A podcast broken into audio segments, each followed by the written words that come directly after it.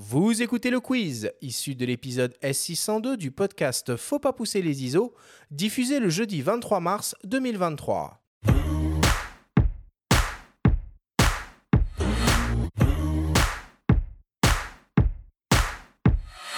Rémi, le principe du quiz est très simple. Nous avons reçu des questions de la part de nos auditeurs qu'ils t'ont posées via notre compte Instagram en lien ou non avec le sujet de cette émission. Nous en avons sélectionné quelques-unes et tu vas avoir seulement 30 secondes et pas une de plus pour tenter d'y répondre le plus clairement possible. As-tu bien compris la consigne? C'est parti. Alors on y va. Première question qui nous vient d'un dénommé Étienne. C'est quoi ton rendu de film argentique préféré chez Fujifilm? Euh, Velvia. Pourquoi La réponse est courte et, C'est très court. C'est un des premiers à être apparu, en tout cas parmi les estimations de films. Et moi, j'ajouterais d'ailleurs, est-ce que tu bosses en JPEG aussi? Parce que tu, tu fais beaucoup de post-prod, mais est-ce que tu exploites les JPEG de tes Fuji? Euh, Non, pas vraiment. Alors, si, avec le XH2, où les logiciels de traitement d'image n'existaient pas, au moment où le XH2, je l'ai reçu, je l'ai reçu euh, trois mois avant la, sortie commerciale, donc euh, j'ai fait du JPEG. mais sinon, je fais du RAW. Ah bah voilà, du RAW. Ça marche. Deuxième question qui nous vient d'une dénommée Clara. Quelle est la découverte la plus incroyable que tu aies fait sous terre? Il y en a tellement. Euh, la galerie Eden Josiane, dans la, rivière souterraine de Malaval. Euh, une grotte unique, unique par ses concrétions, où euh, la moindre respiration pourrait mener à mal 10, ans de, 10 000 ans de, de, géologie. Très clair. Parfait. Moins de 30 secondes, on attend la fin du chrono. Faut y aller à Malaval, hein, décidément. ouais, ça donne envie. Hein. Merci.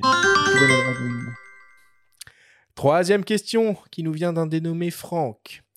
Sous terre, il faut pousser les ISO. Avez-vous fait des tests de sensibilité avant de choisir Fujifilm pour faire vos photos? Alors, il faut pousser les ISO, mais moi je les pousse pas tant que ça. Je, travaille toujours à 800 ISO. Je ne, euh, je ne sors jamais de cette règle, tout simplement parce que c'est ma, ma capacité à gérer les éclairages du premier coup. Si je, si je bouge la sensibilité, je modifie tous mes éclairages. donc finalement, des boîtiers avec des performances avec plus de 1 million d'ISO, ça te, ça te parle pas spécialement, quoi euh, Ça peut être utile dans des cas extrêmement précis. Mmh, mmh. Quatrième question qui nous vient d'un dénommé Denis. Pourquoi est-ce que le nom de Martel revient sans cesse dès qu'il s'agit de grottes en France? Parce que c'est un, personnage qui nous a légué l'envie de découvrir. C'est un des premiers spéléologues au monde à avoir, vraiment avoir une démarche scientifique sur le milieu souterrain, un cartographe, un photographe également, et on a tout un patrimoine qui nous est légué grâce à, grâce à Martel et ses collaborateurs. C'est pas, Charles hein, qui avait arrêté les Sarrasins à Poitiers, c'est quoi son prénom à ce Martel? Édouard Alfred Martel. Ah. Eddie, si tu nous écoutes. Et enfin, pour terminer, une question de mes soins, une question qui tue.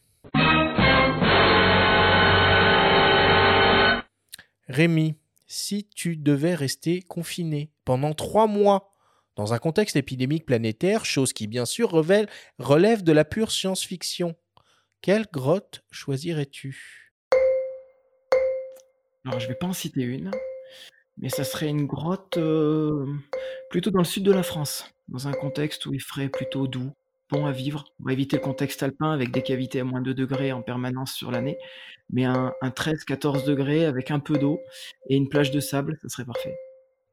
Bon, et une peut-être pour terminer, une marque de crème solaire que tu pourrais nous recommander? Je connais pas. Merci beaucoup Rémi, on termine le quiz là-dessus.